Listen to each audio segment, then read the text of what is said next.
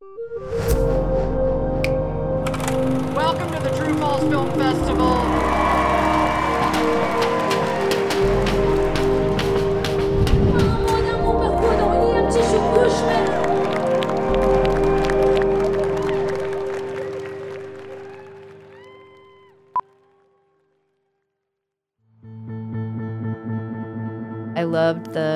Fabric of their voices. Like, you really hear the place in their voice. You hear, like, oh, they're from southeastern Illinois. I mean, it feels so.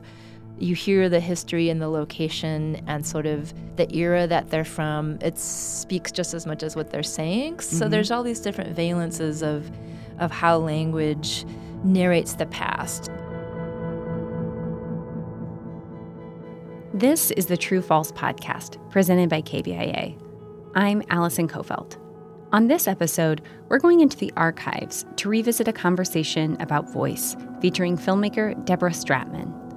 Enjoy this archived edition of the True False podcast, presented by KBIA. We'll be back next week with our final episode of the season. Voice is an inextricable part of storytelling. The sound and textures of a voice can determine how an audience understands a story. In this episode, 2016 True False programmer Pamela Cohn talks about the power of voice with Deborah Stratman, the director of The Illinois Parables. The film is a series of vignettes that cover technological breakthroughs, exodus, and history. In this episode, you'll hear clips from the film throughout the conversation. Here's Pamela. In the film, when you're playing with voice, it's very interesting to me, and then juxtaposing it um, into the sound that surrounds those voices and how you embed those voices of the mm-hmm. powerless and the powerful, mm-hmm. even when you're narrating those stories, like your narrators are also taking a stance. Can you talk a little bit about how you might direct this kind of voice work and how you might just mm-hmm. maybe you can think of an example or we can actually play this Murfreesboro segment first and use that as sort of a launching point to talk about how you contextualize all of this in and embedded in the sounds that you use. Sure. Yeah, we Okay. can play the clip first. and- Okay. Yep. But they sent us down after we could get out to a little store down there on the corner. The roof was off of that place. And the people in there were just a crying and carrying on. Well, a kid don't I don't believe realizes exactly what's happened. And I didn't. I remember some guy, some great big fella come and grabbed I and my sister and says, I'll take you home. Well, we lived on around the curve there, and there wasn't two sticks for our house left. When we got there, it was gone. My granddaddy, he uh, was watching the storm, see, from the back porch, and when he seen that big funnel, why he hollered for my mother and uh, grandmother and little baby sister to, to get in the cellar. They had dug a cellar where they kept their vegetables and stuff, and they just barely got in that cellar when that happened, hit. And I can remember the streaks of lightning that was going across the skies. And it looked like the whole town of Murfreesboro was on fire. Just lit up the whole town. And they'd used dynamite. Well, I could remember that. Oh, that was terrible. How that whole town was burning. I was buried, and um, I think I must have been out for a few seconds or something like that. And my eye was resting on the corner of a brick. And then, of course, I was all covered, and my mouth was pried open, and the sand and gravel and everything was trickling down into my mouth. And I thought, oh my, I'm going to choke. Then, close by, I heard this girl praying. Oh, she was praying. And I can't tell you how many minutes we were buried. This seemed a long time, but they were walking on us, you know. we were among the homeless. We had no home, no place to spend the night. And uh, when my father went out to where our home was, he found our parrot. Her cage was flattened, and she was out of the cage, as black as a crow, standing up on the, some of the rubble, singing "Sweet Hour of Prayer, Sweet Hour of Prayer." And my dad wrapped some clothing around her and picked her up, and we kept her for many years. That's a wonderful segment. So the so the way that narration happens in the film is um, really varied. Just like um, there's a lot of different styles that occur in the film, from from reenactment to um, quotation to using found footage, and the same thing goes for the voices. So in this sample, we're hearing um, people who are elderly who are remembering the Murfreesboro tornado that happened in 1925, and they had uh, a VHS tape or two actually that was um, just person after person who was still living in Murfreesboro came and there was and this I don't know when it happened maybe 10 or 15 years ago someone just sort of recorded all their stories. Wow. So it's just it's not recordings that I made, but I loved the fabric of their voices. Like you really hear the place in their voice. You hear like, oh, they're from southeastern Illinois. I mean, it feels so you hear the history and the location and sort of um, the era that they're from. It speaks just as much as what they're saying. Mm-hmm. And so I wanted to have that texture in the film alongside earlier you know you've heard other people reading so there's all these different valences of of how language um, narrates the past but i didn't want to limit it it just to language or something semantic that narrates the past but also to the way that um, sight you know the way uh, a a mound, for instance. There's a lot of mounds that come up in the film. There's Right. like Indian mounds, and there's mounds by contemporary sculptors, and there's um, arsenal mounds, or there's the the sort of scoured path that the tornado has left, or the Trail of Tears, and sort of how that's literally a path. So I feel like those marks on the landscape are narrative as well, but they don't um, lean on language. They lean on traces that are left in a different way, and so the film because it's a historical it's really a historical film i wanted more than just one way that histories could be embedded. So as much as there's a certain history embedded in the texture of the one guy's voice who's talking about you know or the sand and gravel trickling down into my mouth a woman or the parrot um, who's black and singing the song i mean those um, they give they're just they give a richness to the sonic texture just from, on the different um, even just within language. And then obviously to that i, I like to add um, music at times or ambient sound. And just each of those builds a site builds a place builds a connection to um, the past. Because the images very often are quite are fairly static in this film and and it, it really leans on the sound a lot to give um, to make the universe of sort of what you're what you're considering at any given moment. Coming up, we'll talk to Deborah about the voice behind a disembodied narrator. I wanted the um, like when it's brought up the frustration of the people who lived um, in and around Nauvoo, and it was when the Mormons started voting as a bloc that the threat sort of started to rise about oh like wait a minute these people are going to have a voice here First, a quick word from our sponsors. Hey, listeners, it's Allison, letting you know that this episode of the True False podcast is brought to you by the University of Missouri. And that is, in fact, where we are sitting right now in the KBIA studios at the University of Missouri School of Journalism. We're here with Ryan Famuliner, news director for KBIA and assistant professor of journalism, and he is going to tell us a little bit about the Missouri Method. Hey, Hey, what's up? nothing. Just want to know about the Missouri Method. What is that? So, uh, anytime you ask a journalism professor here about that, they always use analogies for it. And one of my favorite ones that someone at the Missouri in the newspaper that uh, operates the journalism school said Oh, you once got a was- newspaper. Yeah, we got a newspaper and TV station, radio station. Uh, but this newspaper editor was like, it's kind of like you're an air traffic controller, but none of the pilots have their licenses. Um, because we just we cut students loose. We just let them go crazy in actual professional newsrooms. And when I go to public radio conferences and tell them that we have 70 to 100 journalism students working in our newsroom as reporters, anchors, show hosts, producing podcasts like this one you're listening Like to right one, now. yeah. These people look at me like I'm crazy because they're like, you give that kind of control to people that you don't know if you can trust, and it's like, yeah, we do. And it's kind of like you, you know, you my analogy, you, you know, you push the bird out of the nest, right? And yes, lots of them do fall flat on the ground, and that's fine, and that's part of it. And I'd rather them fall flat on the ground here than out in the world. True. Uh, but a lot of them fly, right? and they do. They like we've had students win national professional awards competing against professionals for stories As that they've done here. Yeah, as students, and they win all the student awards. They win like all the student awards too. Um, but even professional awards, Edward R. Murrow awards, students have them on their resume before they leave here at the University of Missouri. It's crazy.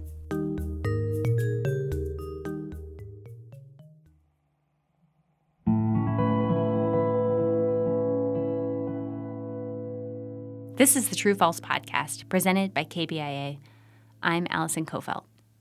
In this episode, we sat down with Deborah Stratman, director of the Illinois Parables, which played a True False in 2016. We're speaking with Deborah about how voice emerges in a film where there's no narrator, no main character, and no central figure. The commonalities in these parables is place and the stories that arise from it. How does the place speak? Which voices does a filmmaker choose to amplify? True False 2016 programmer Pamela Cohn spoke with Deborah about the editorial decisions behind this assemblage.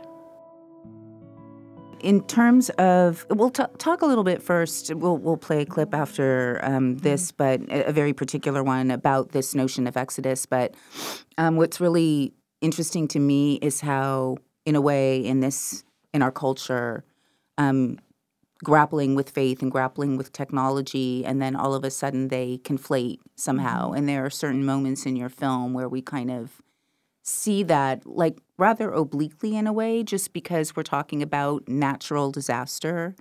And a lot of times i think for certain populations of people that's those are acts of god you know? The they're the way you're playing with this faith belief disbelief um you know running away from something running towards something all of these patterns that are emerging can you ju- just talk a little bit about sort of like the spiritual base that you're trying to tap into that's so part and parcel of who we are as americans Yeah, not just who we are as Americans. I think who we are as humans. That um, that there's always an unknown, and what's the system that we've used to sort of bridge the gap or reach towards that unknown? And so that's where belief comes from. And so um, for me, and for a lot of people, I think there's been a shift for some of us in, uh, who, in whatever culture yours happens to be, where the where it's a more secular kind of reaching. So maybe the reaching is towards technology or physics or whatever it may be to to bridge the gap between what we know and what we don't know. But the reaching is always there. I mean, it was. I guess to bring it back to the Americana that you brought up in your first question, it, it is certain because because it was a reason so many people ended up coming to the U.S. in the first place, as they were sort of being persecuted for whatever reason for their belief system, where they were from, and so um, there was just you know a huge number of utopian communities and sort of religious outposts set up in the U.S. just because people weren't going to be accepted where they were from. And so the way that that, I mean, the film is nothing if not full of oblique angles because I feel like the way that that sits next to stories where, um, like the one that you mentioned, where a tornado passes through, and when there's that kind of um, erasure of one's connections and one's past and one's self, then there is a reaching, and often it's like through to whatever higher power you want to reach towards because you're kind of left with nothing else. I mean, you when the connections to self, which are the objects and the things that make up, you know, your identity get erased, you don't have anywhere else to reach. And so I feel like there was something about combining that with the advent of technologies that became um, sublime almost with the advent of, you know, sort of the power of nuclear bombs or with the critical mass equation somehow once we sort of start started to be able to wrangle forces that were godlike or sort of weather-like or um, much bigger than than an individual could be, then I think that sort of I'm getting a little bit off track, but I feel like how do we say this? That um, No, I mean it's interesting for me. This this is kind of leading to to this way in which we've sort of imbued ourselves with godlike powers, right? If you yeah, sort of figure out mathematically, you know, biochemically or otherwise in these laboratories, you know, and you have this very evocative scene where, you know, this formula is being written out on a blackboard with this just sort of very um, tactile sound to it. It's almost like gunfire in a way, you know, it's just kind of this. uh, you know, it, it does have this kind of quality of, of triumph in a way. I want to play a, a clip right now, um, the first clip um, that comes about 20 minutes into the film about this exodus. So there's this liminal space where, you know, they're leaving a bad situation, they're walking into the unknown. Um, so I think this is the the um, is it parable four with the Mormons. Let's play that clip and take a listen.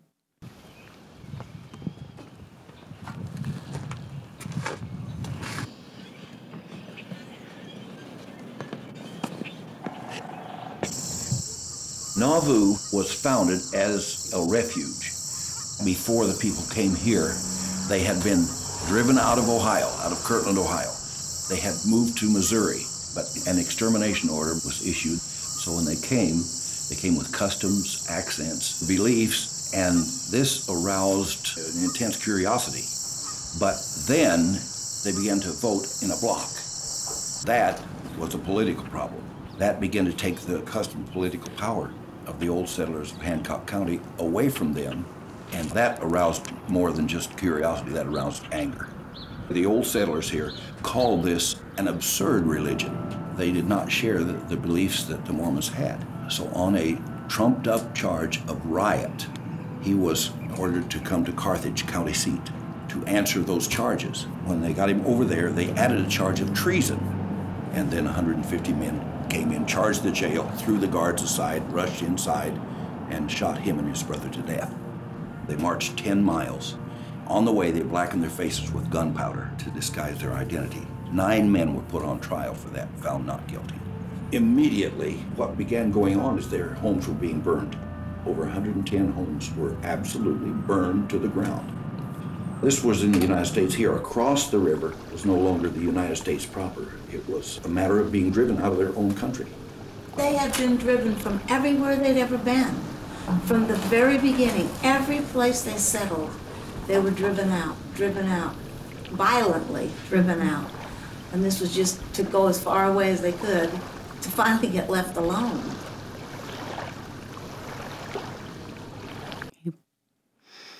Um, Some so things never change. exactly, I was just going to say what a um, achingly familiar story um, that we're like seeing. It, it's like a cross stitch, you know, all over mm-hmm. the the globe at the moment, mm-hmm. and um, there is this reverberation in a way of these quote unquote historical moments that are being recontextualized and in a very mm-hmm. like they're being you know nested right in in a certain way one sort of residing by the side of the other. Um, talk a little bit about this structure of what is a parable. I mean how are you defining but beyond story like how are you defining parable because it's also of course got biblical Right. connotations as well I mean, for me, it was a way to have um, a story that had a real specific and local history. Um, so that the fact that it happened in Illinois is is relevant. That it sort of um, has seeped into the ground where it occurred, but also that it could function totally allegorically. That the stories are um, that they take meaning from the specifics of the site where they happened and the people who were involved, and maybe couldn't have happened anywhere else, and at the same time could be anywhere else. Um, could stand in for you know Syrian migrants, um, you know, ending up in Europe or refugees from you know Lost Boys ending up in North Dakota or whatever. So. And I was hoping that each story, not just on a on an ethical or moral level, but also on a political level. Um, I mean, for me, the the parables, it's important that they feel equally. Um, uh, they have an ethic to them that's around spirituality or belief or sort of tolerance, but equally so around um, a kind of political outrage or um, but the outrage is never um, in your face. It's it's oblique, as you as you brought up that word before. I wanted the um, like when it's brought up the frustration of the people who lived um, in and around Nauvoo, and it was when the Mormons started voting as a bloc that the threat sort of started to rise about, oh, like, wait a minute, these people are going to have a voice here, and um, it's again and again what happens when, you know, folks have to relocate and their background and their, you know, desires and their organizing starts to threaten the people who Exactly. are from that place. Mhm. Um, and so often, especially because the, um, I mean, in this political climate right now, um, I mean, the way that, and it's always been the case in this country, I think, the way that faith and politics are intertwined and Mm-hmm. um, where, where, where, where intolerance in one um, field can really quickly sort of lean over to the other. So, what is originally maybe just like a threat of around voting rights or something, or who's going to be in office next, becomes one that's, um, you know, about religious outrage or sort of condemnation and Mm-hmm. um, hate speech. That's really Yeah. Virulent. virulent. Yeah. Yes.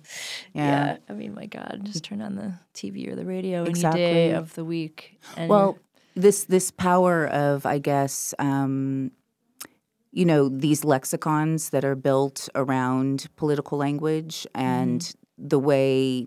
I mean, there are pretty brilliant people, right, who like write this stuff. They know what they're doing, um, and the sen- the rhythms also are sort of like. Um, or the delivery, I guess I should say, is really encouraged to be as much of a sermon or like pulpit, um, you know, from the pulpit kind of speaking um, to sway, you know, great swaths of the population that are confused, lost, feeling like whatever they're holding on to is very tentative. Yeah. And that it could be swept away. And if this person, you know, is in charge, we're all going to be fine. And it never ceases to amaze me, actually, how um, our baseline naivete just like never quite lifts off. After the break, we'll hear another clip from the film and talk about how Stratman balanced voices with music and ambient sounds in the Illinois Parables. it's not an insistence on like right now you should feel sad or now you should feel ebullient or um, because music is so facile at um, pushing us to feel emotion and maybe it's why I, I'm often sort of cautious about using it and this film uses it much more than Right. some other recent films but I'm, I'm wary of it because it's so powerful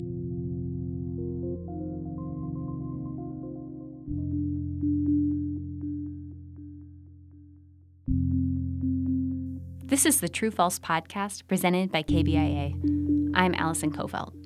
Let's go back to the conversation between True False 2016 programmer Pamela Cohn and the Illinois Parables director Deborah Stratman.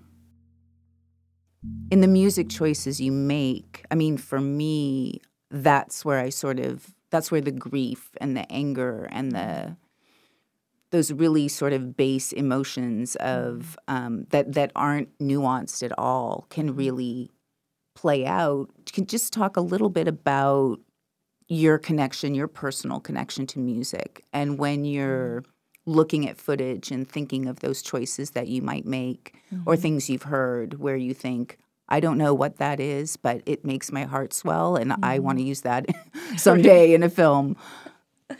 Yeah. Um, I mean, music is tricky for me. I feel like um, it's so easy for music to um, to sort of bury the traces of what you've built up uh, in the image. That for me, I like to use it in more of a counterpoint way, or um, I like to deploy the music where maybe you've been given a series of scenes that um, intellectually kind of build up. You're like, okay, this was a, a sort of intense history that happened, but I haven't let given given I haven't yet given you or provided a space for the the affect of that, for the emotion of that. What we hear connect, you know, maybe it's happening a minute or five minutes or thirty seconds after an image or a sequence that sort of propagated potentially a certain emotion. Um, but it allows you to keep looping back and projecting forward and weaving something that's um, that feels less um, compulsively directed by me. I guess that it gives you the space to sort of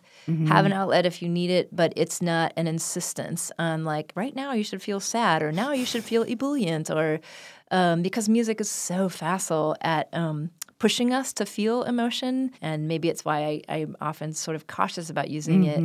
And this film uses it much more than Right. some other recent films, but I'm I'm wary of it because it's so powerful.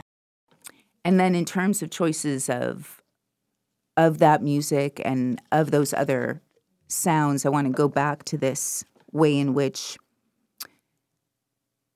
you know, we were talking about the distillation and also sort of the restraint of music. There's also a lot of anger, you know, there, um, just kind of like sitting there, um, meaning to be dealt with by the viewer.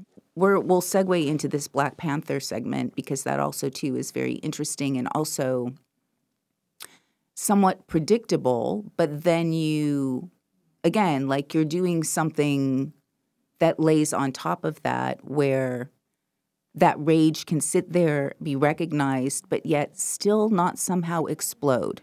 You know, it's like mm-hmm. this this kind of sustained tension um, in the narrative and the way in which that voice is there telling you something um, as a matter of course, almost like testimony that is very dry and removed and for the record, quote unquote. Um, so I'd like to play this this last segment of the Black Panther, and, and we'll talk a little bit about that. Okay.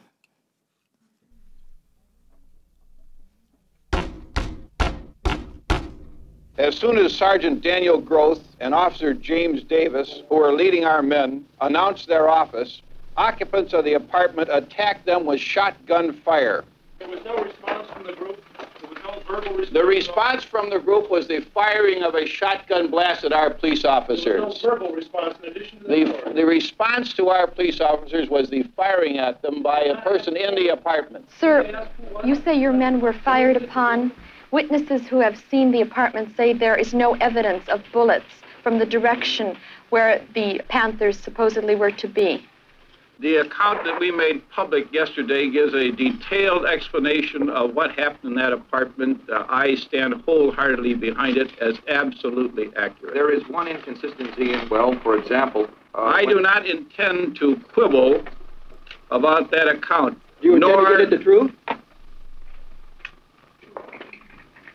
The account that we gave of the events is the truth.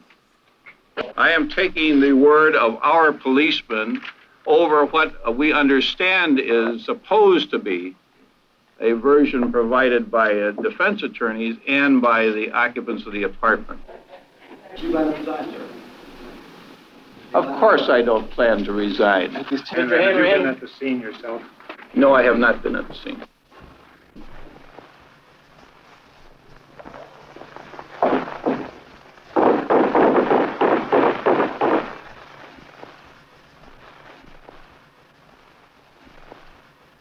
Don't touch nothing, don't move nothing, cause we want to keep Okay.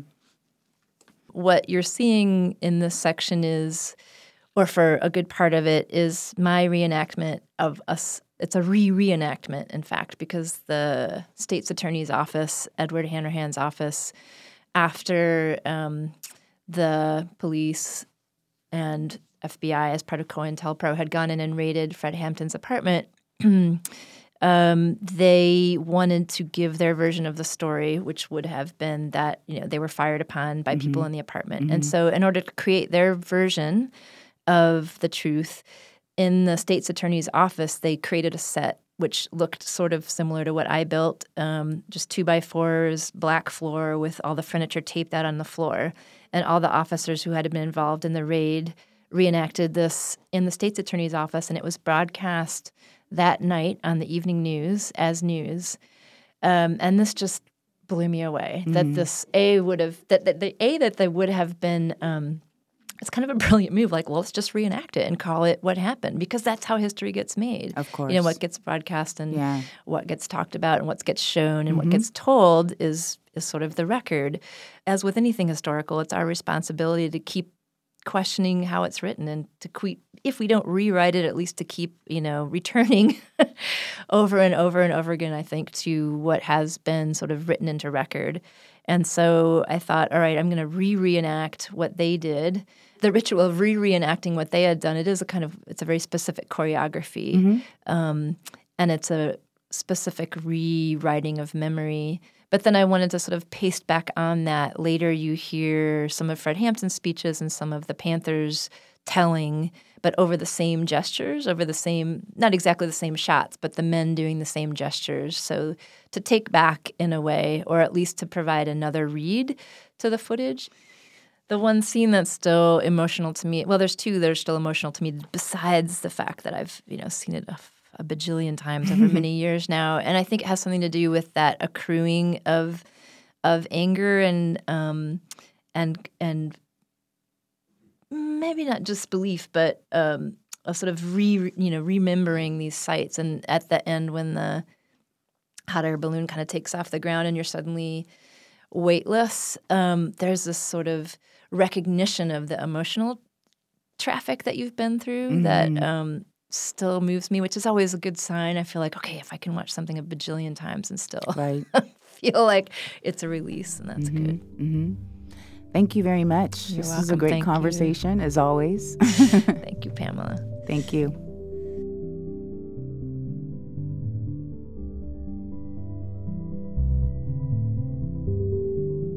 You've been listening to an archive episode of the True False podcast. This episode was produced in 2017 by Todd Chin and edited by Bram Sable-Smith and Ryan Famuliner. As always, our music was created by Tim Pilcher using sounds from the True False Film Fest. Special thanks to Callie Luna, Haley Godburn, and Danielle Hogarty. I'm Allison Coffelt. Thanks for listening.